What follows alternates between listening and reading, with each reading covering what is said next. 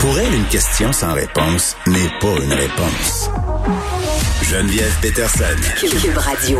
On revient sur la mêlée de presse avec Vincent euh, Dessoureau. Monsieur Legault qui a été vacciné finalement cet après-midi. Oui, au stade olympique et euh, c'était euh, Pfizer, BioNTech pour ceux qui se demandent. Ouais, je me demandais, c'était ma prochaine question. ça, on sent, en fait, pour vous dire, il n'y a pas de complot. J'ai l'impression qu'on aurait souhaité que Monsieur euh, Legault ait l'AstraZeneca, mais il n'y en a plus. J'ai l'impression qu'on en a plus. Là. Ça fait longtemps qu'on n'a pas reçu de d'arrivage d'AstraZeneca. Alors c'est tout à fait normal que ce soit Pfizer, BioNTech. C'est ce que les gens reçoivent en ce moment. En plus, il y a du Moderna en retard. Alors, euh, toutes les chances étaient que le premier ministre allait recevoir le, le, Pfizer. Il a dit qu'il a rien senti. Ça s'est très bien passé. Les gens étaient sympathiques. Alors ça, sauf que ça se voulait être vraiment un moment très heureux et positif, mais c'est assombri aujourd'hui par évidemment les chiffres qui inquiètent tout le monde euh, au Québec et dans plusieurs régions maintenant qui étaient pas inquiètes il y a quelques jours à peine. Donc évidemment, ça a été la première question posée à euh, Monsieur Legault. Euh, là, on, on, rouvre, là. on est en journée quand même majeure là au Québec. Les gyms, les salles de spectacle. Tout à fait, puis les zones jaunes, on a évidemment les écoles, les bars, dans des évidemment dépendamment de votre couleur, là, les lieux de culte. Alors c'est une journée euh, où normalement on devrait se sentir en confiance. C'est un peu contradictoire ce qu'on vit en ce moment. D'un côté, euh, c'est une belle journée de rouverture pour plusieurs, mais c'est vraiment assombri par par, par, ces, par tous ces cas qu'on a, la question des variants. Puis j'ai envie de dire, Vincent, que j'ai l'impression que ça va prendre beaucoup de courage politique parce que là, ce qui est suggéré, c'est un resserrement des mesures. On nous a dit que mardi, on aurait un point sur la situation. Est-ce qu'on va nous annoncer... Euh, ouais, et là, on lui a demandé justement sur le yo-yo. là, Et c'est ce qu'on l'a vu, là, nous, on a eu des restrictions qui ont été retirées. On mais va revivre Noël? Si on se dit à Montréal, là, on est en rouge depuis euh, septembre. Alors, on peut pas dire que c'est le yo-yo, là, ça a été assez stable. Mais euh, en France, par exemple, où ça a été confinement super sévère, on rouvre, confine. Là, les gens sont plus capables. Il y a des manifestations, le gouvernement est, est, est chambranlé. Euh, donc là, qu'est-ce que M. Legault peut faire? Ce que ça montre entre autres, c'est que en deux semaines, tu peux pas prévoir ce qui s'en vient. Tu sais, les, les restaurateurs demandaient de la prévisibilité. c'est la gestion des attentes aussi des gens. Euh, tout à fait. De sorte que là, qu'est-ce qu'on fait? Ben, Monsieur Legault est pas rendu à parler de resserrement euh, ou à reculer sur les ouvertures qu'on a euh, aujourd'hui. Il dit que euh, la situation est encore sous contrôle. il a quand même, un, ouais, il a quand même un ton un petit peu plus sérieux, se dit inquiet, dit que les hospitalisations ne montent pas. Mais je veux dire, les hospitalisations, c'est le reflet des cas qu'on avait justement il y a deux semaines. Tu sais, on, a, on a quand même pris des, des décisions politiques qui étaient pas tellement basées sur la santé publique. Là, on a plusieurs exemples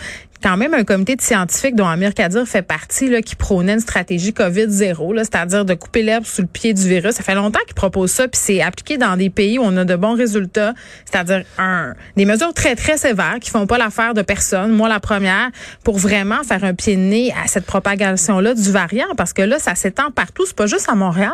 Non, et euh, mais on n'est pas là. Par contre, M. Legault euh, dit le mardi, là, il y aura, on, va faire le point.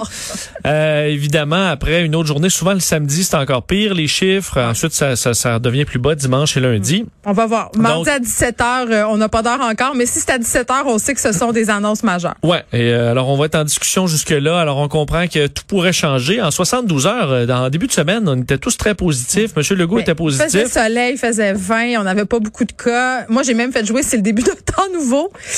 oui, donc si ça s'ajoute, évidemment, rapidement, ça pourrait mener à un changement de ton, mais refermer, ça va être difficile pour certaines on joue dans le même mauvais sur l'impatience. Oui, on joue dans le même mauvais film, mais soyons prudents en fin de semaine. Moi, c'est ce que j'ai envie de dire. Euh, Vincent, développement majeur dans cette histoire de mort suspecte dans un hôpital ontarien. Oui, vraiment, ça va être un dossier à surveiller. On en sait très peu, mais de ce qu'on sait, ça va être toute une histoire. Là. Vous vous rappelez que euh, on apprenait là il y a quelques heures qu'une enquête était lancée à Hawkesbury en Ontario relativement à plusieurs morts suspectes euh, à l'hôpital donc de, donc. La police provinciale de l'Ontario s'est présentée sur place. Donc, euh, on a arrêté, on disait arrêter un homme qui était en détention. On voulait rassurer les patients sur le fait qu'il n'y avait pas de danger pour la sécurité, mais on comprend qu'il y a eu des morts. On a arrêté quelqu'un. Et là, dans les dernières minutes, ce qu'on apprend, c'est que la personne qui a été arrêtée, c'est le docteur Brian Nadler, donc un docteur de l'hôpital qui est accusé de meurtre au premier degré. Donc, préméditation. Euh, donc, est-ce que on, il s'agit de patients? Est-ce qu'il s'agit de plusieurs personnes? Parce que là, on parle d'une accusation mm. euh, de meurtre, alors qu'on parlait de possiblement plusieurs morts à l'hôpital. Ça s'est vu souvent, hein, des tueurs en série. Puis je dis pas que c'est le cas de ce médecin-là du tout, là, mais des infirmières euh, qui avaient tué plusieurs de leurs patients, des médecins aussi, des préposés. C'est quelque chose qui s'est vu dans l'histoire aux États-Unis, en Russie notamment. On a eu un cas l'année dernière. Là, je pense que c'était quelque chose comme un infirmier qui avait tué 172 patients.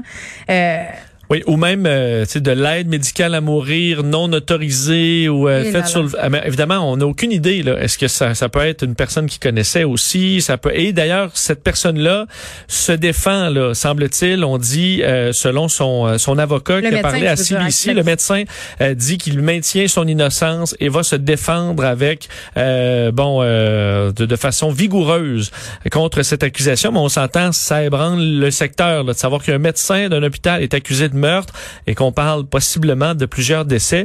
Alors, euh, ouais, toute une histoire qui sera à surveiller de près. Un petit mot euh, sur ce qui se passe dans le canal de Suez. On riait un peu euh, cette semaine de ça en se disant, mais ça se peut-tu être aussi dépendant à l'échelle planétaire d'un si petit cours d'eau? Oui. qu'on essaie d'élargir depuis des années. Un bateau qui est pogné là depuis des jours et là, il n'y a rien à faire. C'est bloqué. Oui, et on dit c'est le avec le canal de Panama, c'est le raccourci ultime. Là. Sinon, il faut faire pour les bateaux le tour de l'Afrique.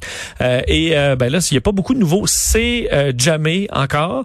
Là, on essaie de dégager, mais c'est des tonnes de sable qui doivent être tassées. On va essayer d'alléger un peu le navire, mais c'est extrêmement compliqué. Donc, euh, on parle encore de plusieurs jours euh, où le canal de Suez serait bloqué. Et une des grandes inquiétudes qui s'est ajoutée, c'est la piraterie.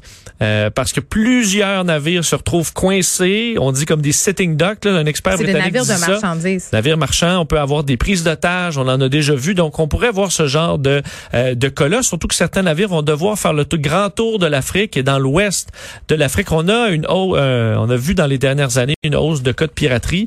Alors, euh, beaucoup de stress sur donc autour du canal de Suez. D'ailleurs, les certains navires marchands ont demandé l'intervention de la marine américaine pour venir protéger. Il y a déjà souvent des navires de guerre dans le secteur pour s'assurer de la sécurité des bateaux, mais là, on aura besoin de l'armée probablement. Ils vont pas venir en bateau en tout cas.